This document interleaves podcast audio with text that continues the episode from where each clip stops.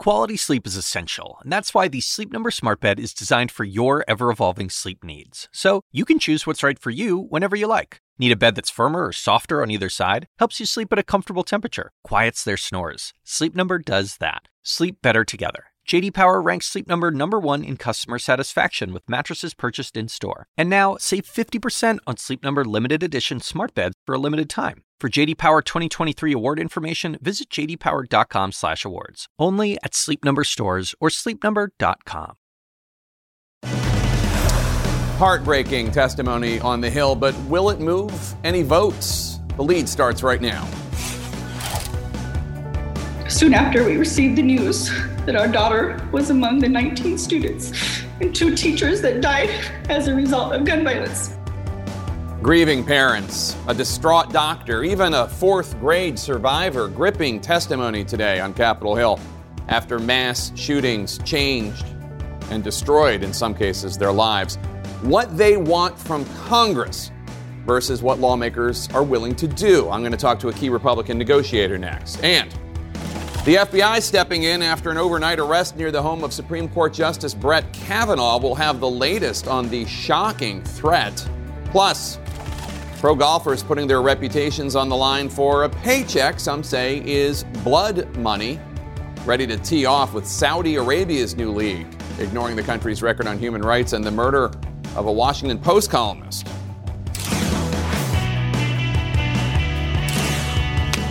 Welcome to the lead. I'm Jake Tapper. We start with the upsetting testimony describing the human toll of gun violence in the United States. Front and center on Capitol Hill today, families of victims from the mass shootings in Buffalo, New York, and Uvalde, Texas, described before the House Oversight Committee not just the horrific attacks, but what they want to see Congress do to prevent such tragedies from happening again. We also heard from the only pediatrician in Uvalde who rushed to the hospital in the minutes after the shooting only to find there, frankly, was not much he could do. What I did find was something no prayer will ever relieve. Two children whose bodies had been pulverized by bullets fired at them, decapitated, whose flesh had been ripped apart, that the only clue as their identities was a blood splattered cartoon clothes still clinging to them, clinging for life and finding none. 10 year old Miah Cerrillo, who told CNN she survived the massacre by spreading her friend's blood all over herself and playing dead, she recorded a video for the hearing in which she talked about her top wish moving forward. To have security. Do you feel safe at school? Why not? Because I don't want it to happen again. And you think it's going to happen again? This afternoon, the bipartisan negotiators who have been trying to reach a deal on gun reforms met with a larger group of their Senate colleagues to nail down exactly which proposals can get enough support to pass, if any. CNN's Manu Raju starts off our coverage from Capitol Hill with new details about what is currently in this proposal and a possible new roadblock for negotiators. Those mothers' cries I will never get out of my head. In gut wrenching testimony, witnesses offered horrific details of the massacre in Uvalde, Texas.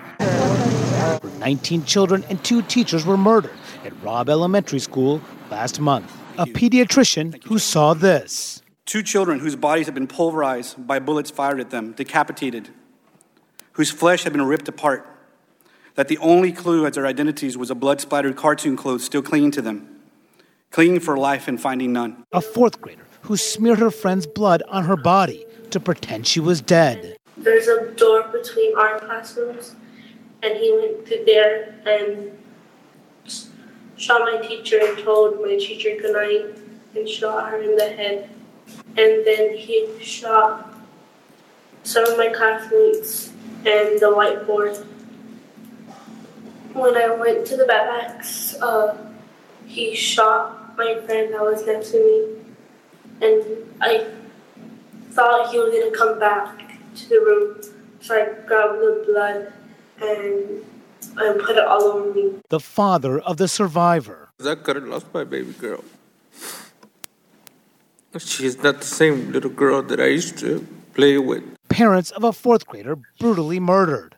Somewhere out there, there is a mom listening to our testimony thinking, I can't even imagine their pain, not knowing that our reality will one day be hers. And the mother of a victim from the Buffalo grocery store shooting, detailing the injuries her son has endured. As I clean his wounds, I can feel pieces of that bullet in his back. Shrapnel will be left inside of his body for the rest of his life. All demanding action from Congress. Lawmakers who continuously allow these mass shootings to continue by not passing stricter gun laws should be voted out. On Wednesday, Senate negotiators discussed a narrow set of changes, including bolstering states' red flag laws and allowing juvenile records to be searched in background checks. But given GOP opposition, any deal will not restrict high powered semi automatic rifles or require background checks on gun show sales and over the internet. A lot of Democrats are concerned that this emerging package is simply not going to go far enough. I'm sure it won't. And listen, I have a goal to uh, really address gun violence at many different levels that I'd like to see achieved. Now I have to face the reality of a 50 50 Senate, the reality of uh, many Republicans who are resistant to any change. GOP leaders say they want a deal focused on school security and mental health issues, noting any deal has its limits. Why do you oppose reinstating the assault weapons ban? We're, we're trying to get an outcome. Now, the chief GOP negotiator, John Cornyn, briefed Republicans in generalities about this emerging proposal during lunch today. There was some pushback, I am told, and in talking to several conservative Republican senators, that pushback is around the idea of those red flag laws, providing potentially hundreds of millions of dollars in federal incentives for states to develop those laws to take away guns from individuals deemed a risk. Some conservatives concerns it could trample on due process rights. Others say it is duplicative. And one senator Steve Daines says that I don't support gun control. I don't think gun control is the answer and says states already have that choice. So, Jake, still an open question whether a deal can be reached and whether there would be 10 Republican senators enough to break a GOP led filibuster to get this bill through. All right, Manu Raju on Capitol Hill for us. Thanks so much. Today, the Justice Department announced the team in charge of reviewing the police response or lack thereof in Uvalde, Texas. More than two weeks after the massacre at Robb Elementary School, local officials are still not answering basic questions from the media about what happened that day. CNN's Omar Jimenez is live for us in Uvalde. Omar, how is this investigation from the Justice Department going to work? Yeah, Jake. Well, Attorney General Merrick Garland said it's going to be a number of site visits. They're going to look at what resources were made available at the time, and they're going to do a number of interviews with a wide range of stakeholders, from parents to families to law enforcement and more. This is, as he said, uh, this is work that has already begun, and they will be on the ground as needed.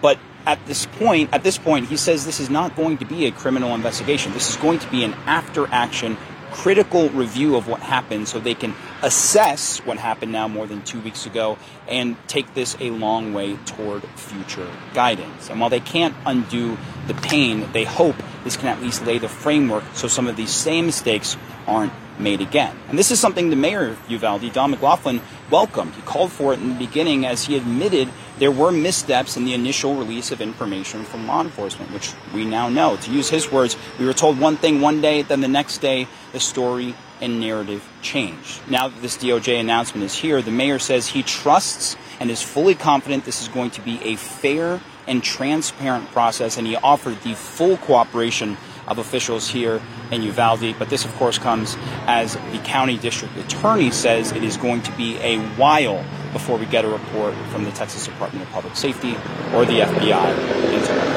All right, Omar Jimenez in Uvalde, Texas for us. Thanks so much. Joining us now to discuss is Republican Senator Pat Toomey of Pennsylvania. He is a lead negotiator in these bipartisan talks. Senator, thanks for joining us. Obviously, you're in the middle of these negotiations. Are you confident there's going to be a deal? Can you give us any idea of what kind of measures you're discussing? Yeah, Jake, uh, there's, uh, there's not that much really that I can tell you at this point except to say that we, we are making progress. You have uh, men and women from both sides of the aisle who are negotiating in good faith. Uh, there are a number of items that are on the table. Um, I, I, I think the odds modestly favor us getting something done, and actually, this is the first time in 10 years I've felt that way. So, uh, yeah, I'm, I'm cautiously optimistic. Republican senators who are inside the room during your party lunch today say that some of your colleagues feel that the current deal might go too far. They're predicting at least half of the Republican conference would vote against it. That's still theoretically uh, 75 votes to pass it. Um, what do you say to those critics? Uh, are you confident you can get enough Republican votes to pass at least 10? Uh, Jake, I would say it's way too soon to be uh, trying to speculate about vote counts. I mean, we haven't nailed down what's going to be in and what's not going to be in, and the actual language of the ideas that are going to be in. The language matters enormously. So, I um, certainly my hope would be a majority of Republicans would be able to support this. Um, that that would be very much uh, where I hope we would end up, but I think it's too soon to know. Senator Rick Scott, when he was Governor Rick Scott of Florida, signed into law pretty sweeping measures after the Parkland massacre in 2018, which included red flag laws, which I understand some of your colleagues are publicly voicing uh, concern about in terms of their not providing uh, due process and the like. But our correspondent Leyla Santiago took a look at the red flag laws and how they're working in Florida. Even very conservative sheriffs down there say that they're, they're working really well. Is, is Rick Scott at all talking about how that reform that he signed into law is working? I haven't had that conversation with Senator Scott, so I, I don't know uh, exactly what his view is of the implementation. I can tell you this I think it's unlikely that there would be a national red flag law per se, but what might find its way into this package, what is uh, under consideration, is providing some federal incentives and resources to encourage states to enact their own red flag laws, provided that they provide some due process, because after all, we are talking about depriving a person of a constitutional right prior to them having actually done something wrong. So you got to be careful about how you do that. Uh, but that said, uh, I do think there are cases where red flag laws can work, and uh, that's that's part of the discussion. A source tells CNN that Senate Minority Leader Mitch McConnell has privately expressed an openness for raising the age from 18 to 21 for the ability to purchase semi-automatic rifles. He has not said that publicly. It doesn't seem as though that is part of your final deal. Um, it wasn't when I talked to Chris Murphy, with whom you've been dealing, the Democrat on Sunday. He did not mention it. Uh, it does seem a lot of Republicans oppose it. H- have you heard from other Republicans who might support stronger measures in private but won't do so publicly for whatever reason? No, I, no, I've not had that conversation with any of my colleagues. Uh, not with Senator McConnell, not with others. Um, uh, look, I, I, I think that that it is worth seriously considering providing some extra scrutiny for young uh, purchasers. Um, but but prohibitions are are that's that would be very tough. So possibly a waiting period for somebody 18 to 21, possibly time to go through and make sure that there isn't a you know a juvenile record that's blinking red. Well, I, I don't want to get too deep into the specifics, Jake, because this, these are moving targets and ongoing discussions. But but uh, a heightened la- level of scrutiny um, might make sense, considering that. Um, so many of these massacres are committed by young adults, um, guys in their late teens or early 20s who have a history of mental health issues. So it sort of stands to reason that you'd like to have a better way to understand that before someone walks away with a firearm. You've been very active for years now, especially after um, the Sandy Hook massacre, working with uh, another fellow NRA endorsed Senator Joe Manchin, trying right. to expand background checks right. to include um, those private sales at, at gun shows. Um, I'm sorry, uh, the, non the, the ones that aren't sales. yeah the, the, ones exactly that aren't done by gun stores but are rather just person right. to person. Um, that's not going to be in this final package. Why not? Why are why are your Republican colleagues balking on that? So so let me let's be be careful. So the Manchin Toomey approach was not intended to capture a private transaction between myself and my next door neighbor, for instance. But what we were trying to capture, and what I still think we should capture, are what we consider commercial sales. And I think at gun shows, you have a level of activity that really constitutes commercial sales. I think when transactions are advertised, and especially advertised over the internet, that, that amounts to a commercial activity. I'd like to see background checks on all commercial sales.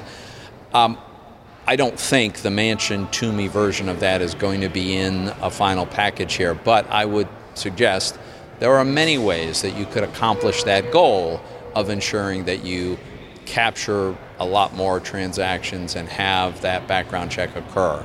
So let's wait and see what, what finally emerges. Um, I am hoping that we will expand background checks in a meaningful way. The emotional testimony we heard today before the House Oversight Committee from victims of gun violence, does that have any impact on your fellow Republican senators? I don't know, Jake. Um, honestly, you know, uh, most senators have schedules that is completely booked nonstop all day long, and very few of us, as my guests, have had time to watch a House hearing. But I understand that it was so emotionally powerful. My guess is it'll be replayed many times on many shows, and so over time people will see it. Um, uh, it's very hard to say what impact that'll have. Best of luck with your negotiations, sir. Republican Senator Pat Toomey from the great Commonwealth of Pennsylvania. Always appreciate your time. Thanks, Jake. Also in the politics lead, disturbing news overnight. The FBI now handling the arrest of what police say was an armed man near the Maryland home of Supreme Court Justice Brett Kavanaugh, who he claimed he wanted to kill. Court documents show the man had on him a tactical knife, a Glock 17 pistol, two magazines, ammunition, pepper spray, zip ties, a hammer, screwdriver, nail punch, crowbar, pistol light, duct tape, and even more. Police say the man from California was picked up around 1.30 this morning and is now charged with attempted murder. CNN's Whitney, Whitney Wild is over at the Supreme Court now for us. Whitney, what do we know about this individual's motives? Well, based on what he told police and what is represented in that indictment, is that he was angered by three things. He was angered by a leaked draft of the uh, Supreme Court ruling uh, that shows that the Supreme Court is very likely, based on that draft, to overturn Roe v. Wade. He was angry about that. He was angered by what he saw in Uvalde. And further, he thought that, you know, perhaps by uh, that uh, Supreme Court Justice Brett Kavanaugh would in pending uh, firearms cases and pending Second Amendment cases would side with the Second Amendment and thus loosen gun laws. That's what he told investigators. So he thought uh, that he would give his life some purpose. Uh, he told investigators he wanted to give his life some purpose, and so he decided that he was going to come from California to Maryland to try to kill uh, Supreme Court Justice Brett Kavanaugh, who, by the way, is not named in the indictment, but we know from police that it was his home, uh, and that he was also going to kill himself afterward.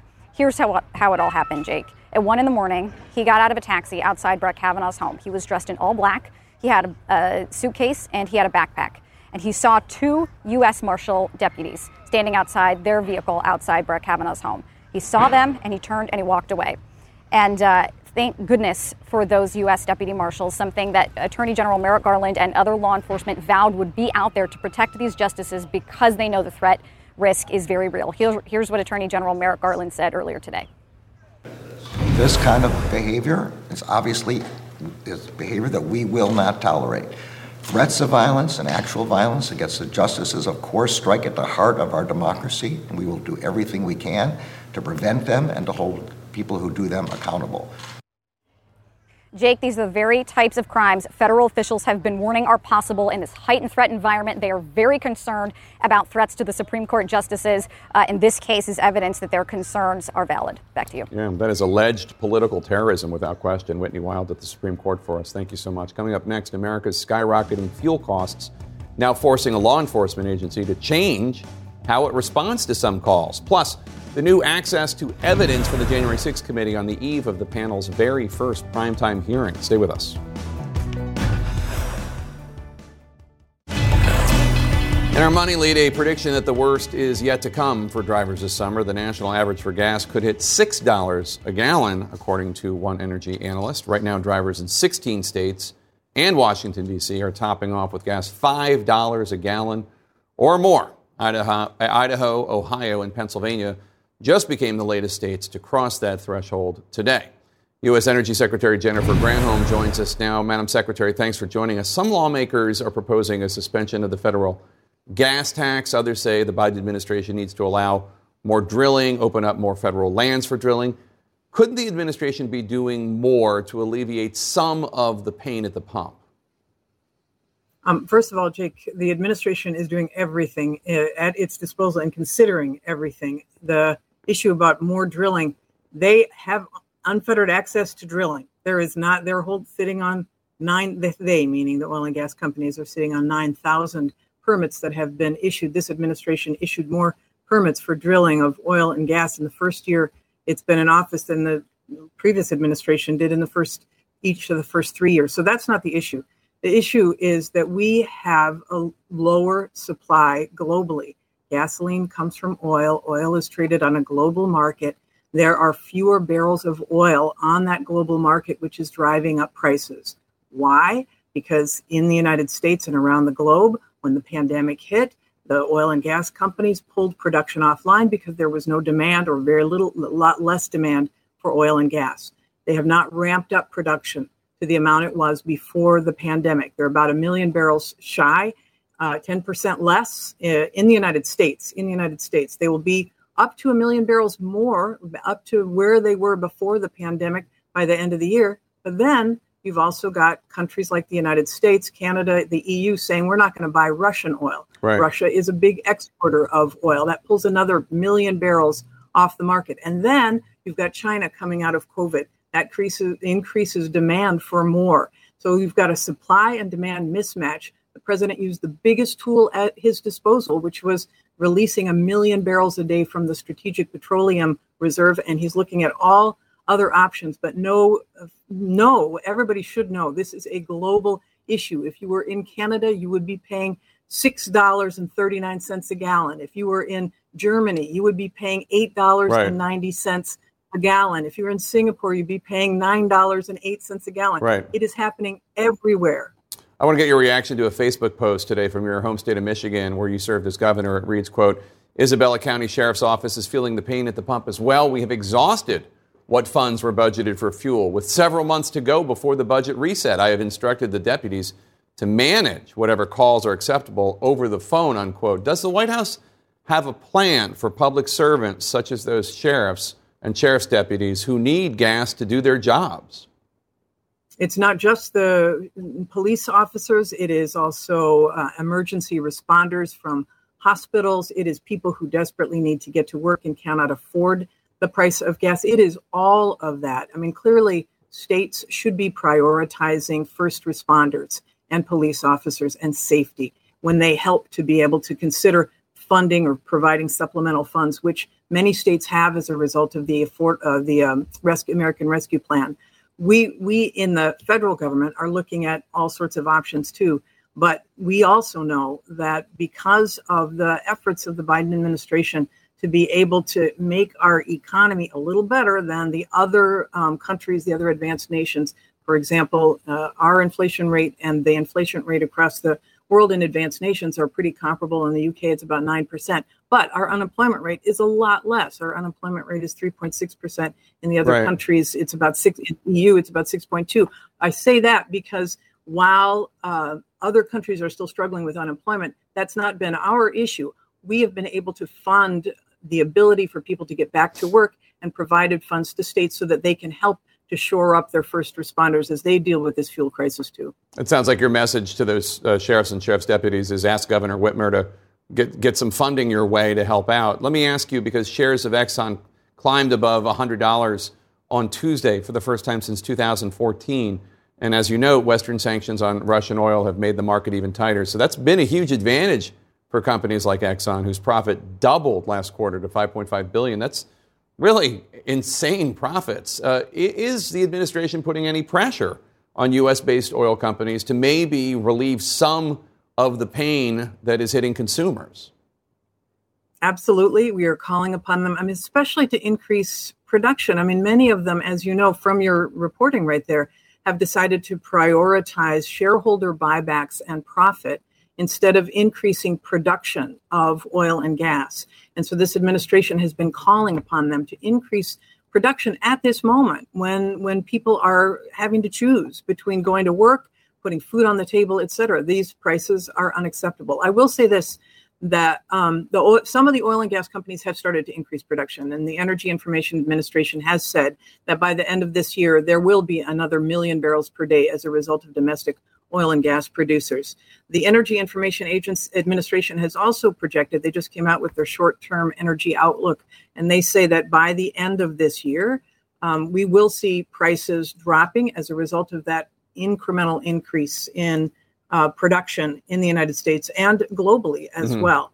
But the bottom line is, it's still going to be expensive, and we are continuing to ask the oil and gas companies to prioritize production so that we can stabilize this mismatch between supply and demand. The White House um, has announced uh, plans for uh, President Biden uh, to go uh, to meet with Saudi Arabia's de facto ruler, Crown Prince Mohammed bin Salman, next month. There's, there's a lot of pressure for the president to hold Saudi Arabia accountable for the murder of journalist Jamal Khashoggi, a Washington Post columnist, as well as lingering concerns of 9 11 families. Can the president do that? Can he, can he hold MBS accountable while also getting his help when it came to, comes to global energy markets? Well, he's certainly going to try. I mean, there is no doubt that Saudi Arabia has to account for what they did with Jamal Khashoggi, what, what MBS did. But there's also no uh, question that we have to increase global supply, and OPEC, led by Saudi Arabia, is at the head of the pack for that. And so, in order to be able to reduce this pressure that people are feeling at the gas pump, we want to see all producers across the globe increase supply, including our own domestic oil and gas companies. All right, Secretary Granholm, thanks so much for your time today. We appreciate it. Coming up next, the 40 plus billion dollars in aid uh, that the U.S. is giving to Ukraine. CNN got a very up close look at some of the sophisticated weapons supplied by the U.S. now being used against Russia. Stay with us.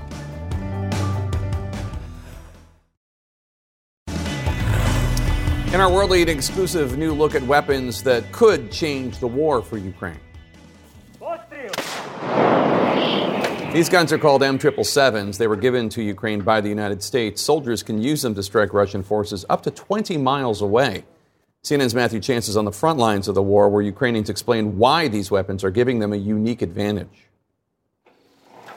These are just some of the powerful American guns now on the Ukrainian front lines, meant to make a critical difference in the war with Russia.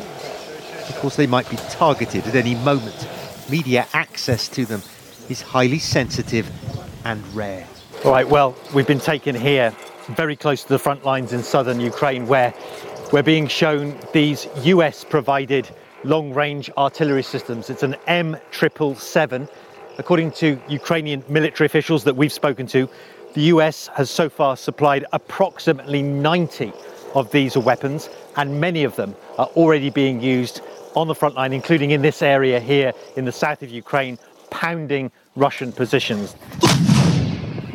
We were only shown a training exercise, but Ukrainian military officials say these are exclusive images of the same weapons in action just this week, firing on Russian forces more than 20 miles away including on this Grad multiple rocket launcher they say had been targeting civilian areas. Ukrainian aerial footage shows the Grad being destroyed, its ammunition exploding after a direct hit.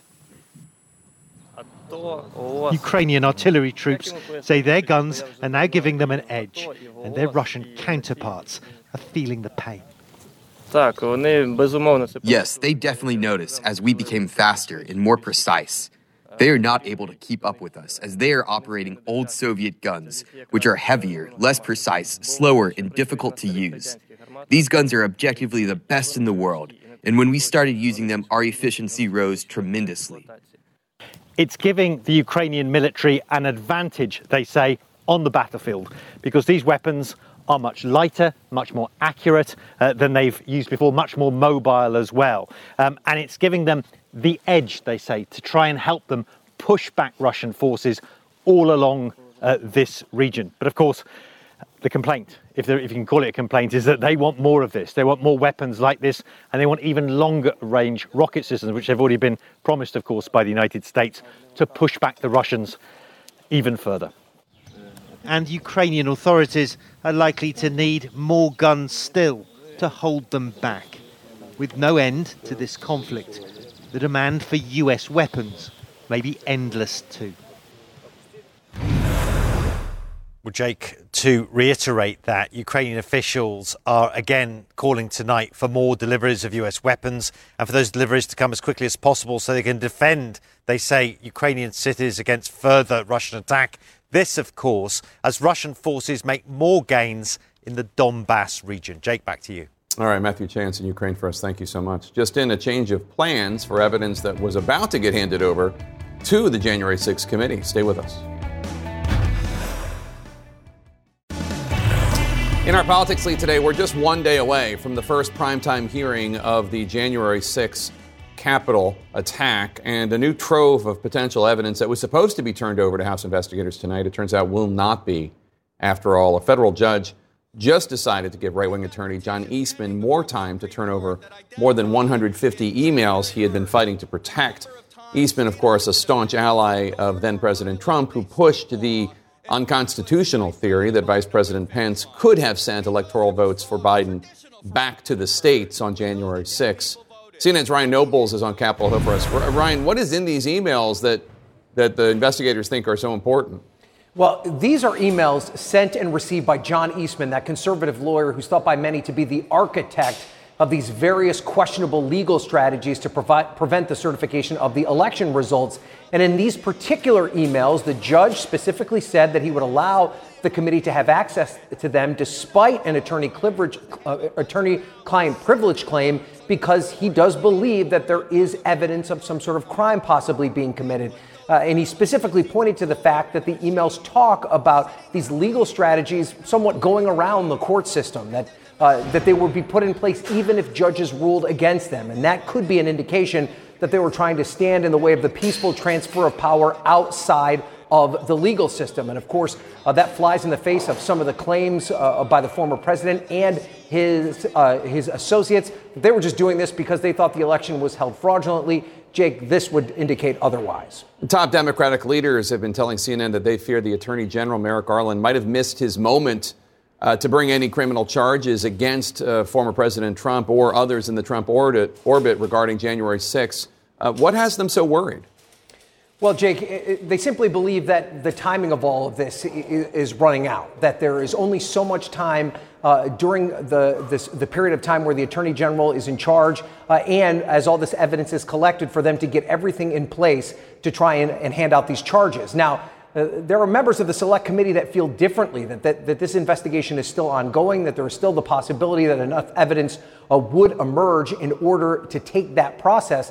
The question is whether or not Garland will act on all of that information. That remains an open question, and we could get more insight into that as these hearings start to kick off on Thursday night, as they start to lay out the case of what they've uncovered over the past 10 months. Jake. All right, Ryan Nobles, thanks so much. A pro golf tournament set to tee off, offering athletes hundreds of millions of dollars in prize money. How some of the biggest names in golf are responding to the blood soaked hands of Saudi Arabia, largely footing the bill. Stay with us. The sports lead hitting the green. Lured by hundreds of millions of dollars, some of the most recognizable names in golf are set to tee off in a new Saudi funded golf series called LIV. despite a long history of human rights abuses against Saudi allegations against Saudi Arabia and the kingdom's role, of course, in 9/11, not to mention the murder of Washington Post columnist Jamal Khashoggi. Six-time major champion Phil Mickelson and former world number one Dustin Johnson are among the stars who are going to play in tomorrow's inaugural event outside London. As CNN's Alex Thomas reports for us now, critics say the Saudi regime is sports washing, attempting to use sports to reshape its brutal image.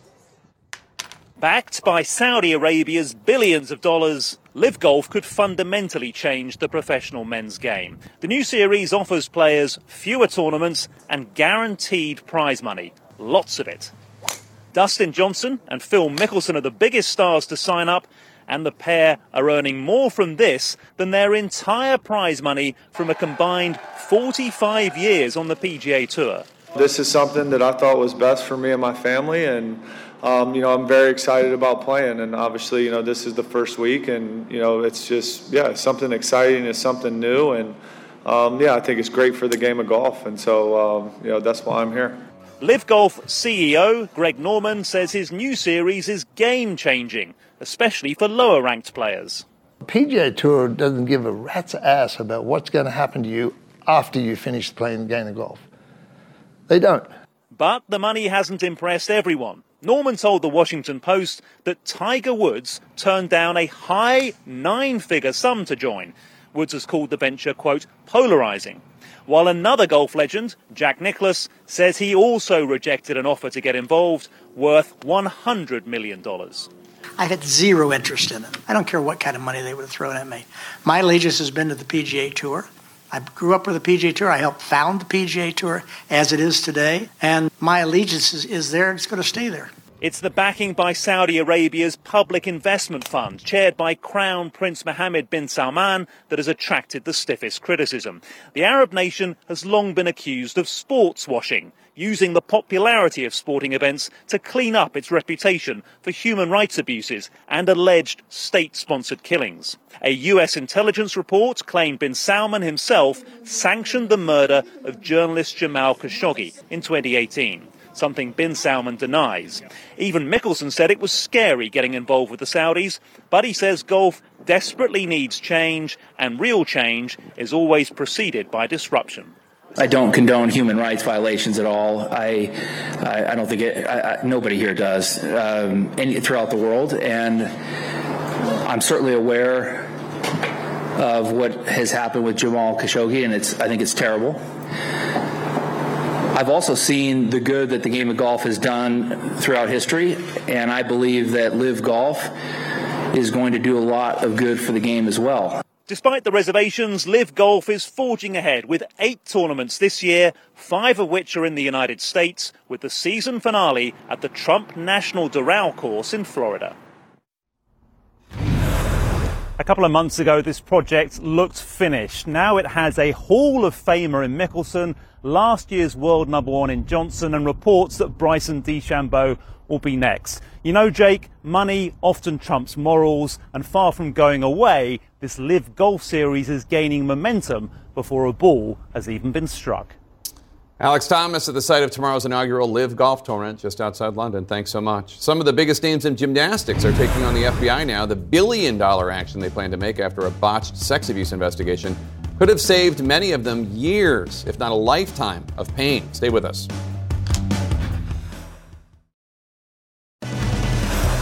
Welcome to the lead. I'm Jake Tapper. This hour, demanding accountability from the government. Olympic gold medalist Simone Biles, Aly Raisman, McKayla Maroney, among gymnasts seeking a billion dollars from the FBI for its failure to investigate widespread sexual abuse by Larry Nassar, despite having been told of the abuse. Plus, voters in two of the most liberal cities in the United States sent a clear message to the Democratic Party last night. What were they saying? And is anyone listening?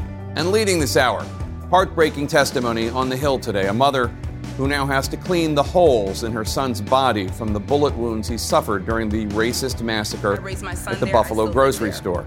A terrified 10 year old who smeared her friend's blood over her body to avoid the same fate as her classmates in Uvalde. The pediatrician who's known most of the Uvalde victims since birth, describing how bullets tore their little bodies to shreds. And a mom recounting the last time she saw her daughter, Lexi Rubio, at Robb Elementary School. Lexi received the Good Citizen Award and was also recognized for receiving all A's.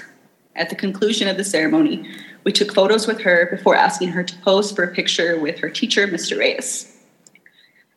That photo, her last photo ever, was taken at approximately 10:54 a.m. To celebrate, we promised to get her ice cream that evening. I told her we loved her and we would pick her up after school. I can still see her walking with us toward the exit.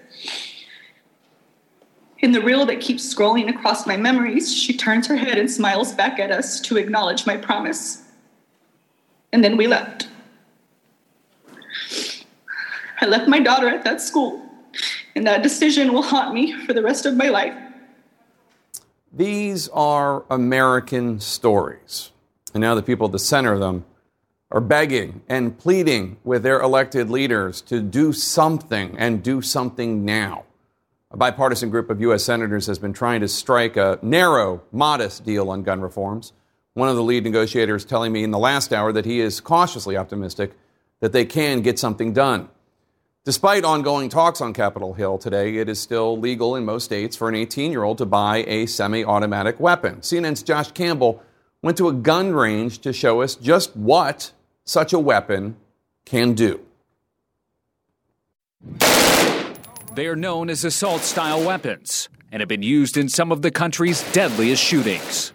From Uvalde, Tulsa, and El Paso to Parkland, San Bernardino, and Sandy Hook, The high powered assault rifle has been the weapon of choice for many of the killers. Line is hot.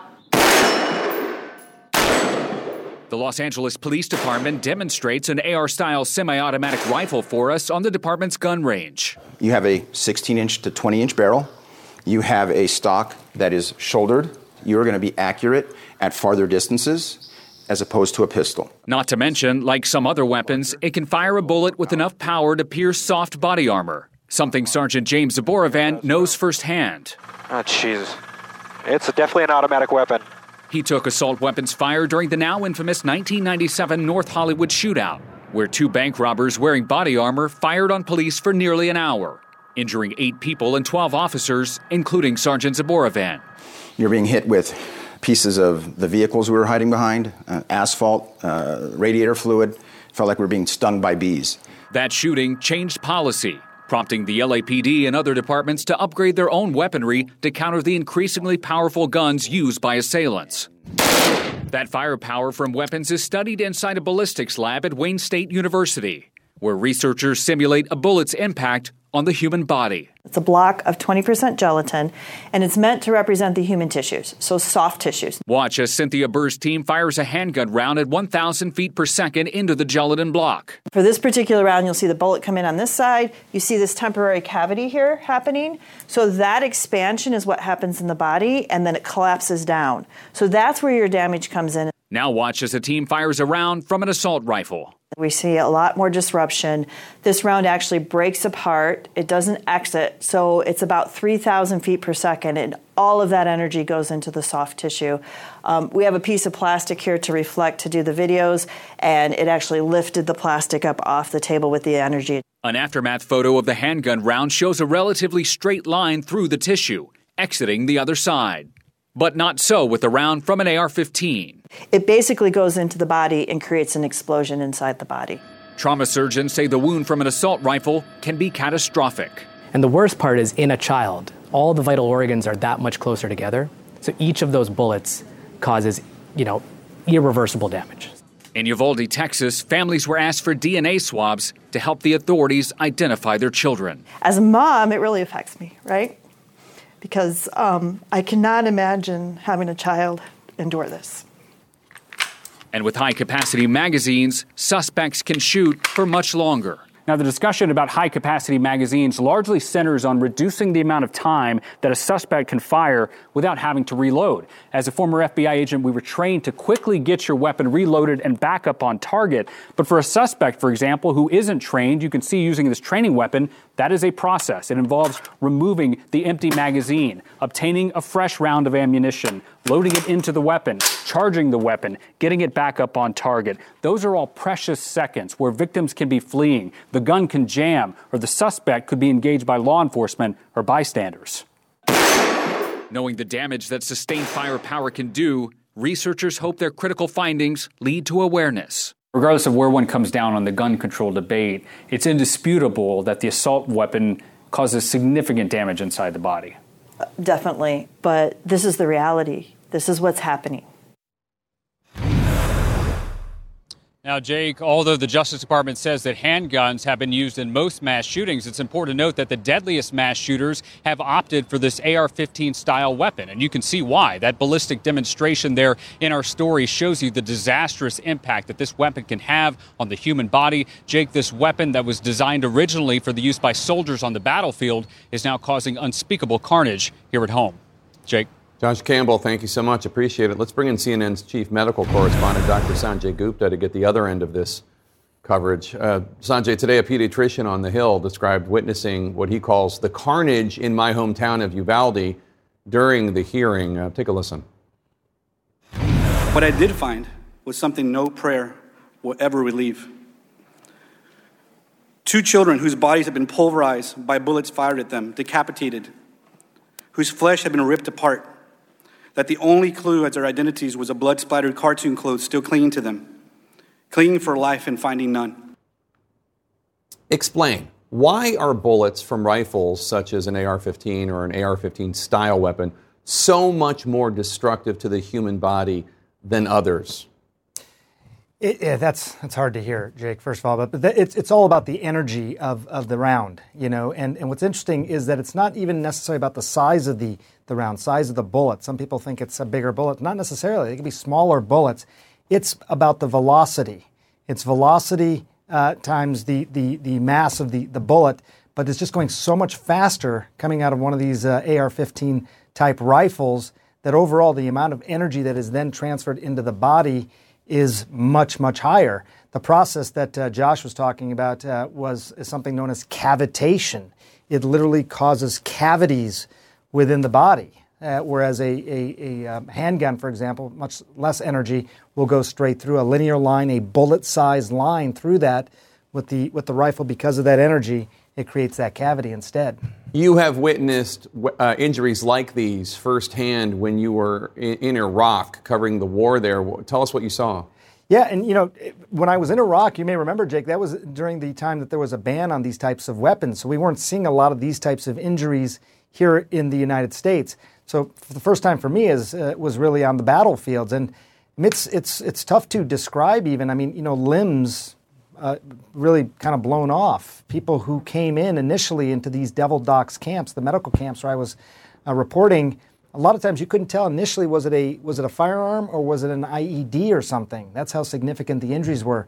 I ended up operating on somebody, Jake, uh, who had been shot, and it went through the Kevlar of his helmet and landed through the skull into the brain. Just to give you an idea again of the the energy uh, of one of these bullets, that is the the big difference. You talk about, quote, an Emmett Till moment uh, in your essay today on CNN.com. Um, for folks who don't know, Emmett Till, if they remember, that he was the black teen that was violently murdered uh, in Mississippi in 1955 um, when he allegedly whistled at a white woman, although that's supposedly, it's actually not true. He didn't do that. Um, his mom, Till's mom, famously insisted on an open casket funeral for him to, quote, let the world see what I've seen, and, and those photos did, uh, they were published in a magazine. What are you hearing in the medical community about AR 15s and the desire to show the American people what they do so the news media and the government is no longer sanitizing this yeah. as these massacres happen? This is a big point of discussion within the uh, people that I've been talking to the medical community, and there is no consensus on this. There are people who believe those types of images, as with Emmett Till, might make a huge difference, and there's others who think maybe not. I think where there is consensus is it has to be the, the family fundamentally that's that's you know making this decision. I mean, Emmett Till's mom in that case, it's it's tough, uh, Jake. I mean, you heard that pediatrician describe some of what they saw in that classroom I mean, I, if you listen to his words very carefully, it is horrific to think about. To add the imagery to that would be a lot for people to absorb. I mean, even for medical people. But I think, again, the consensus is that it has to be a family's very personal decision. And you note that you think that we in the United States should be treating gun violence as a public health emergency. Explain. Well, I mean, look, if you look overall at what constitutes a public health emergency, a sudden incidence of increase in uh, violence, injuries, and death. We are certainly seeing that. Uh, over my career as a trauma neurosurgeon, the numbers have gone up significantly. But if you look at the United States, for example, compared to other countries in the world, many people they know this data, but it's, I mean, it's not even close, right? U.S. ranks first among large high-income countries, 13 times greater than France, 23 times greater than Australia. But for children now under the age of 19, this is the leading cause of death. I mean, it's hard to believe that. In part, it's because automotive accidents have come down to some degree over the years, but gun violence, gun related injuries have gone up significantly, and that's, that's part of the problem. If you look at the CDC's website, there is a dashboard for COVID, understandably. There is now a dashboard for monkeypox, but there's still not a dashboard for gun violence and, and gun related deaths. It's still very hard to collect this data, as I found writing the article news reports, media reports, things like that, local reports. People cobble together to, to create this sort of data. We're not treating it like the public health emergency that it clearly is. Leading cause of death for kids right now, Jake, is this. An absolute disgrace. Dr. Sanjay Gupta, thanks so much. Appreciate it. Gold medalist Simone Biles, Aly Raisman, McKayla Maroney, and others among the gymnasts seeking a billion dollars the, from the FBI for their agents having ignored the sexual abuse complaints and allegations against Larry Nassar, the next step in the gymnast's long fight for justice. Then the eyebrow raising comments from an NFL assistant coach about January 6th, why the House Select Committee might want to pay attention.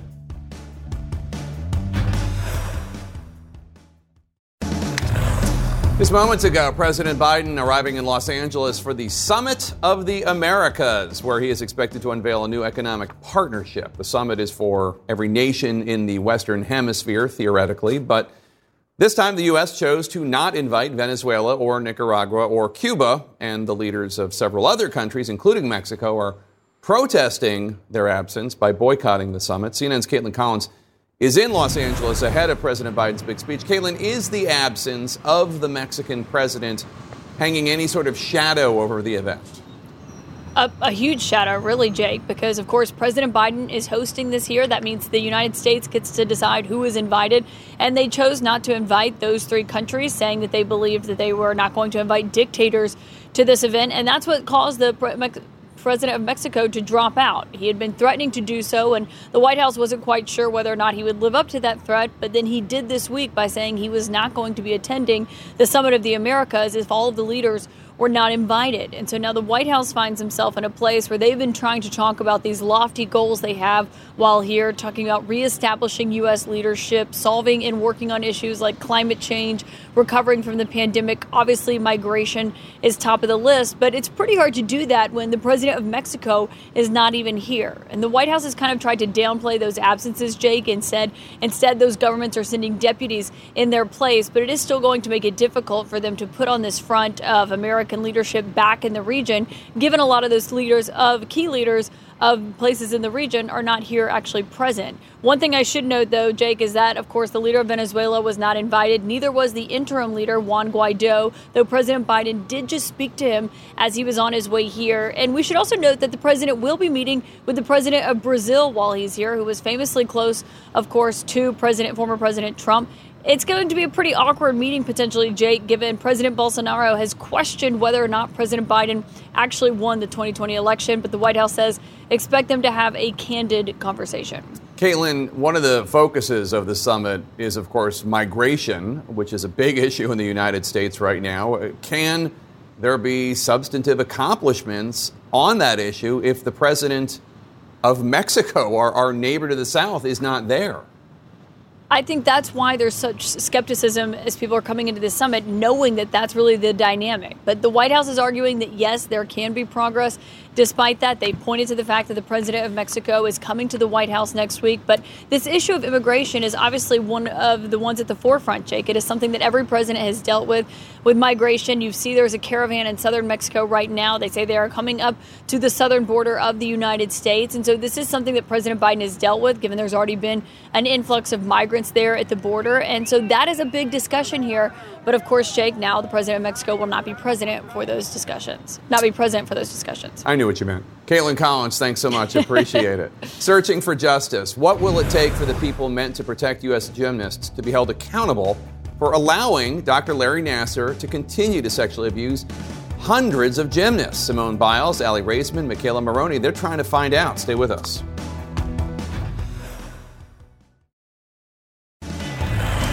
In our sports lead, the biggest scandal in the history of athletics. Today, more than 90 women and girls sexually abused by convicted child molester and former Team USA gymnastics Dr. Larry Nassar are seeking more than a billion dollars from the FBI. The gymnasts say that investigators could have ended Nassar's abuse and protected them and other victims had FBI agents not mishandled the case.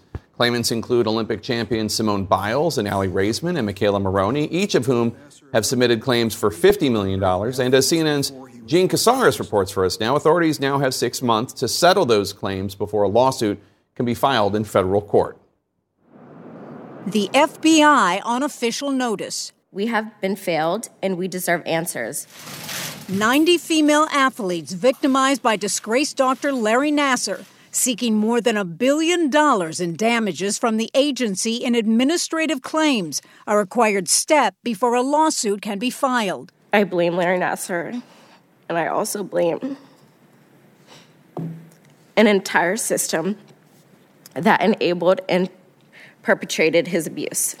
The FBI's Indianapolis field office was notified in 2015 that Nassar, a longtime team doctor for U.S. Olympic Gymnastics and Michigan State University, had sexually abused female gymnasts. I then proceeded to tell them about London and how he'd signed me up last on his sheet so he could molest me for hours twice a day. I told him I told them how he molested me right before I won my team gold medal. The FBI interviewed the athletes, but according to an inspector's general report, senior officials, quote, failed to respond with the utmost seriousness and urgency, made numerous errors, and failed to, quote, take steps to mitigate the ongoing threat posed by Nassar. I am haunted by the fact that even after I reported my abuse, so many women and girls had to suffer at the hands of Larry Nassar. The inspector general also found the FBI supervisory special agent made false statements to investigators in an effort to minimize or excuse his errors.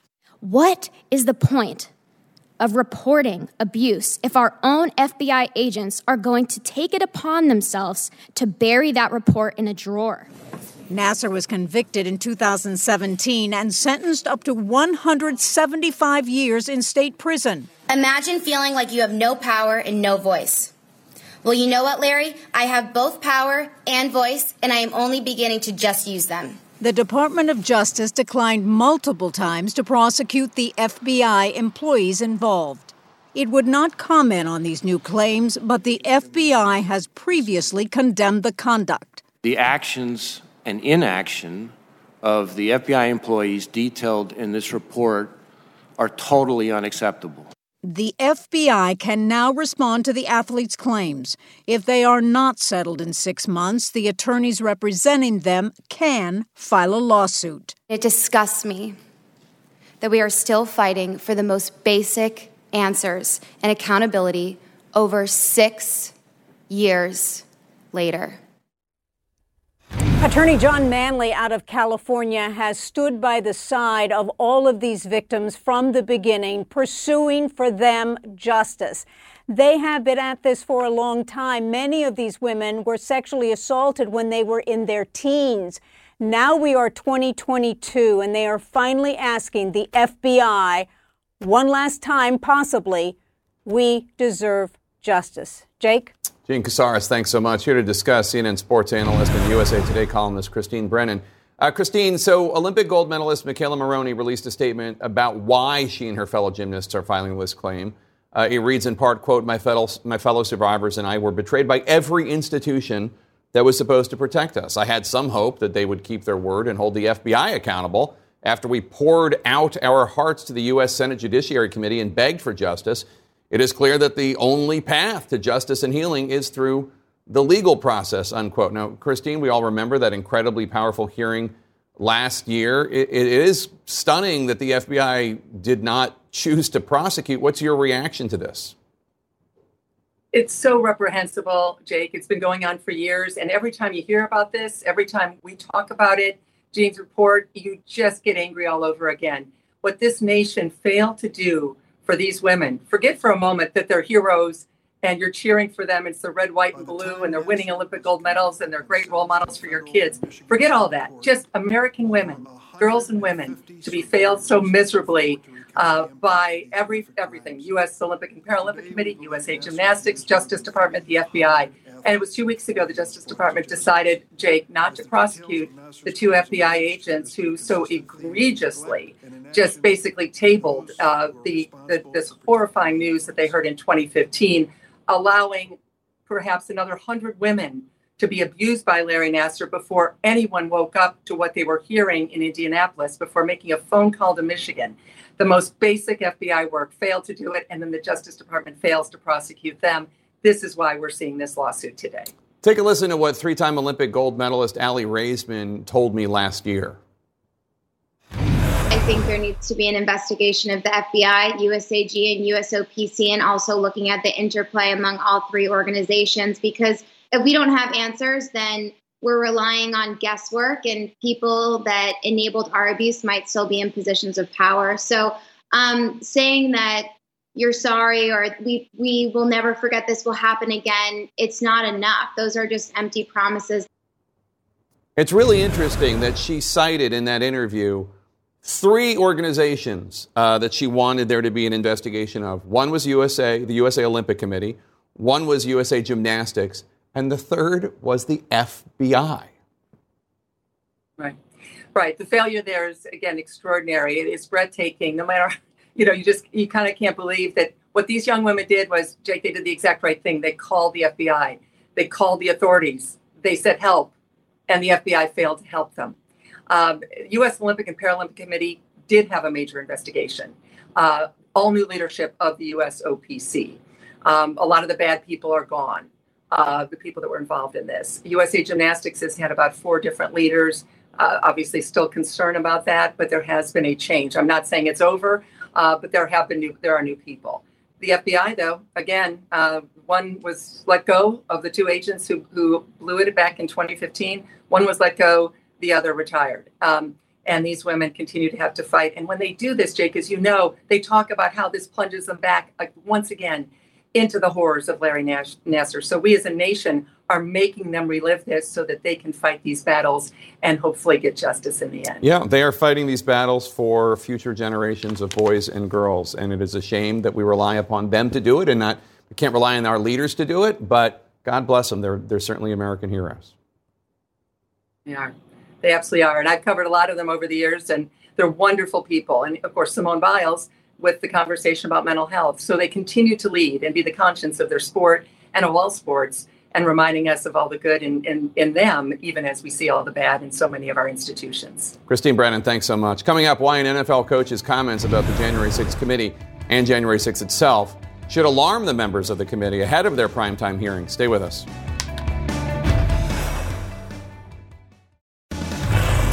In our politics lead, another primary election night in America, voters in key states had very clear messages to send to their elected leaders. Fix crime in two of the most liberal cities in America. Rising concerns about crime and homelessness burst to the forefront as San Francisco voters recall District Attorney Chesa Boudin, a progressive who uh, ended cash bail and tried to reduce the number of people sent to prison. In the Los Angeles mayor's race, public safety, also issue number one, former Republican and billionaire developer Rick Caruso using the issue to best six term Congresswoman Karen Bass. The two are now headed to a runoff in November. Let's discuss. Maria Cardona, let me start with you. What message, if you were a Democratic leader mm-hmm. and you're seeing this in liberal cities, mm-hmm. what would you be telling your uh, the members of the House and Senate? That you should listen and serve the interests of the people who voted for you, as opposed to a rigid ideology for the sake of a rigid ideology.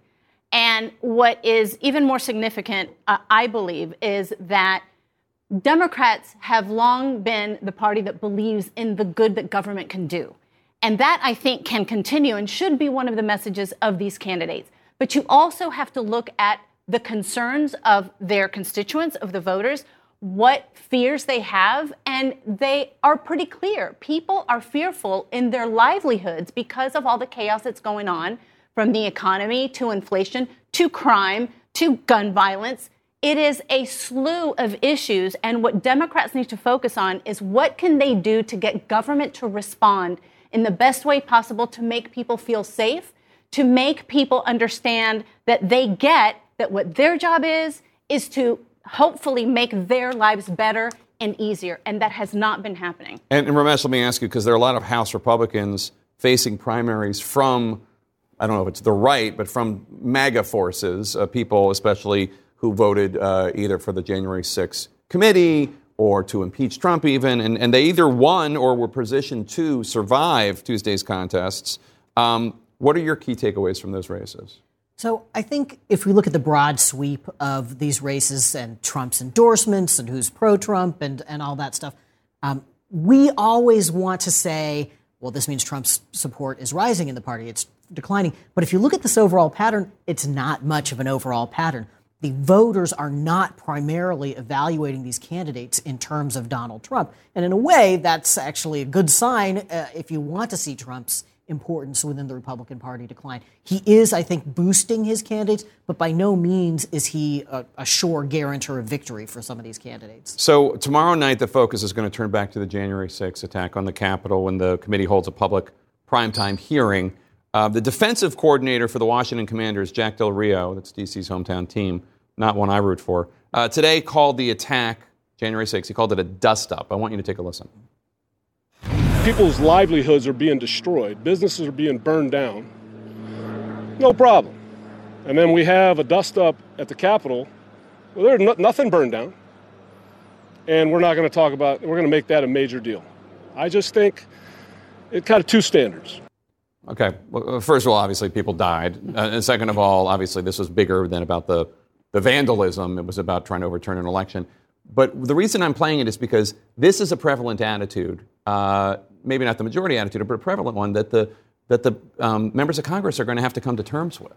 Look, we have to talk about media consumption here because that is the elephant in the room, which is that let's just put it on the table that a third of the country is not going to watch it because networks, including Fox News, have said they're not going to carry it in prime time. So this is the big difference, right, between the bombshell revelations, for instance, during Watergate, when the entire nation was riveted and all watching the same thing.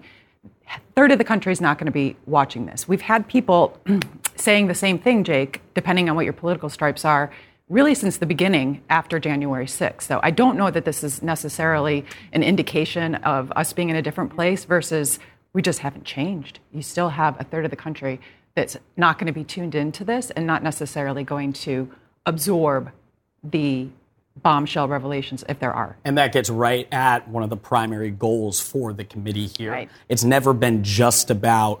Uh, it, this is definitely part of it, but it's never been just about filling in the gaps of what happened that day and finding out who knew what and how high up the chain some of that communication went. It was also about telling the public uh, just how under threat democracy mm-hmm. was at that point um, is when you talk to members of Congress. That's one of the reasons they've always emphasized the need for public hearings here. So the fact that a main portion of the country may not be tuning into that, we'll have to see, is important. And, and, I think one of the points here that, that, that you're getting at is that, and Jack Del Rio needs to understand this, it's not just about the attack that day, right? right. This is a, about a months long plan to overturn the election, whether, you know, uh, by suppressing the vote uh, in ways uh, legal or, or, or questionable. Mm-hmm. And then in courtrooms before election boards mm-hmm. with pressure campaigns calling the Secretary of State of Georgia and Fake on electors. and uh, yeah and, and all these these alternate slates. I mean this this was more than just that day. Yeah, that's right. And I think that um, uh, that has the potential of being lost when it's it's not just that one third of the country isn't going to be watching it. Way more than a third of the country is not going to be watching this. We have a much different culture when it comes to the consumption of political news than we had during Watergate. And I'll tell you one other thing. People like to forget this. We have the self serving mythology about the way Watergate played out, but a lot of it was also people were unhappy with the way things were in the country at large under President Nixon. Partly it's inflation, right, which we have again right now, a bad economy. This time, we've got all of those things competing with this January 6th story, and they cut against the incumbent president rather than in favor of these hearings. And, and uh, Maria, I just want to note that uh, Mr. Del Rio, um, whether he was watching our show or you heard from Dan Snyder or what, I just put out a tweet saying, referencing that situation as a dust up was irresponsible, negligent. I'm mm. sorry. I stand by comments condemning violence in communities across the country. I say that while also expressing my support as an American citizen for peaceful protest in our country. I've fully supported all peaceful protests in America. Blah blah blah blah blah. So um, see what we did, Jay. I'll be well, watching. he might have he might have done that before we were talking about it. But I mean, look, you, you, you do hear that a lot. Like uh, people are outraged by January 6th. Where, where was the outrage when cities were burning uh, in the in the wake of the death of George Floyd? And I, I certainly understand that sentiment. Those those uh, that vandalism and that destruction of property was awful. But it's not the same thing. It is absolutely not the same thing. And I'll tell you one of the big differences is that Democrats absolutely condemned from the moment that it happened all of that illegal vandalism and violence that happened on those streets. Uh, what Republicans have refused to do, except for very few, is to condemn what Donald Trump and everyone around him had been doing in terms of planning to overturn a free and fair election.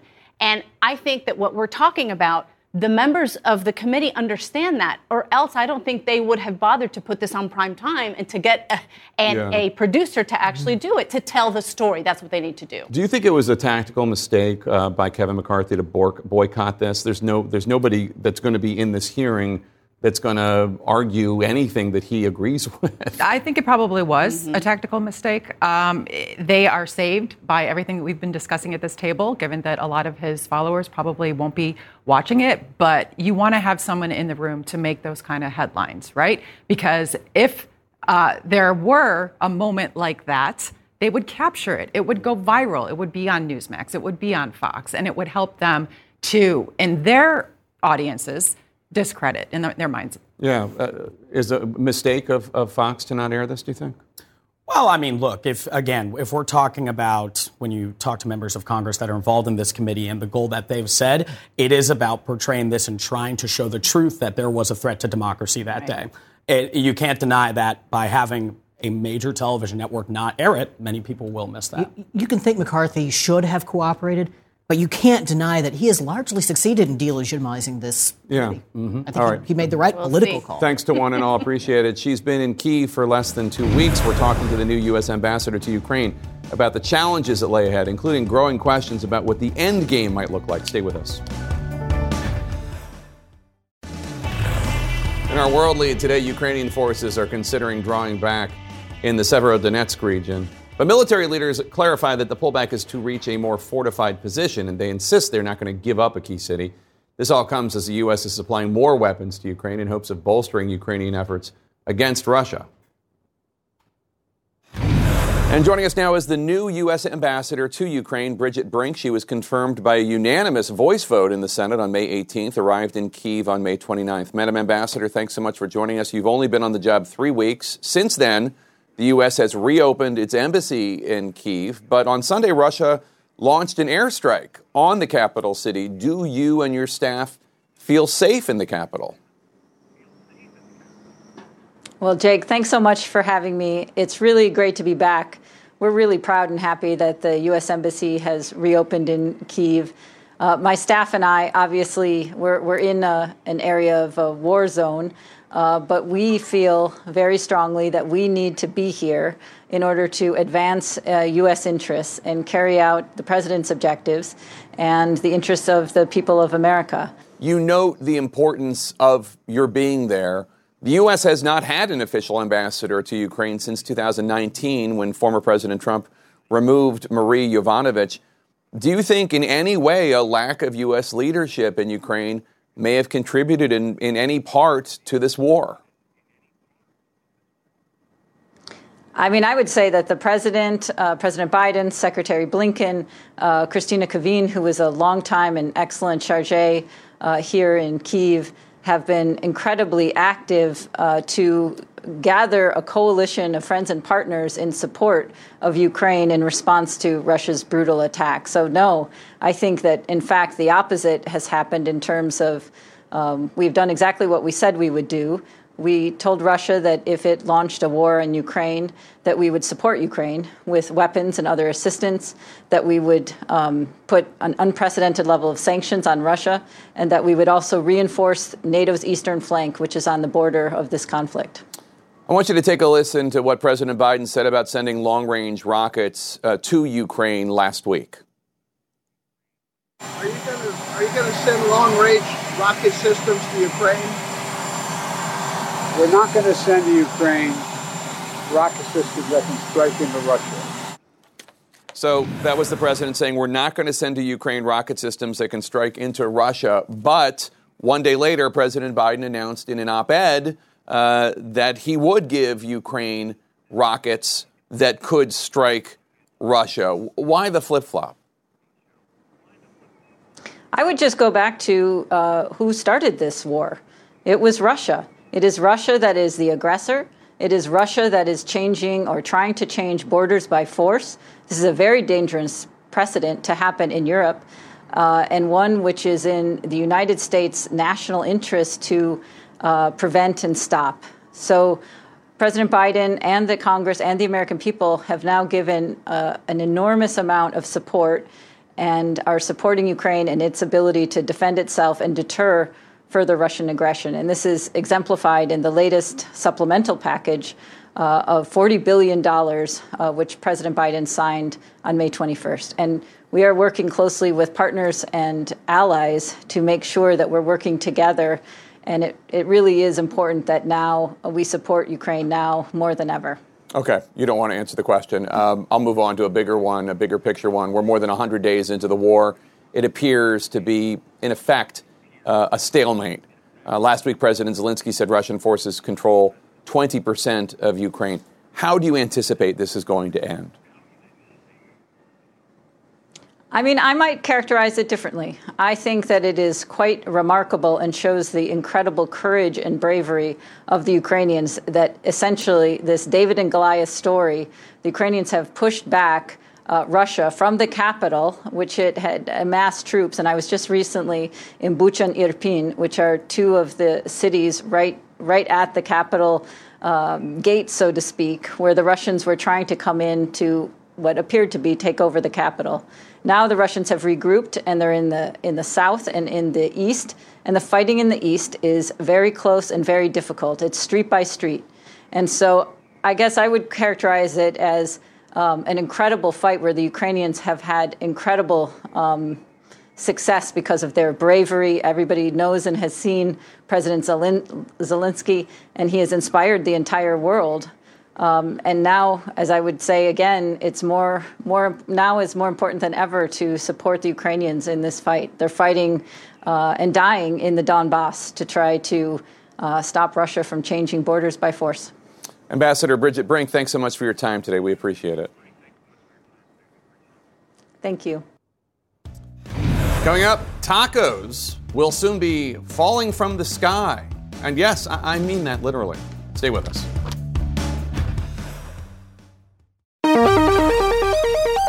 It's raining tacos from out of the sky. That's right. It's raining tacos. Kinda.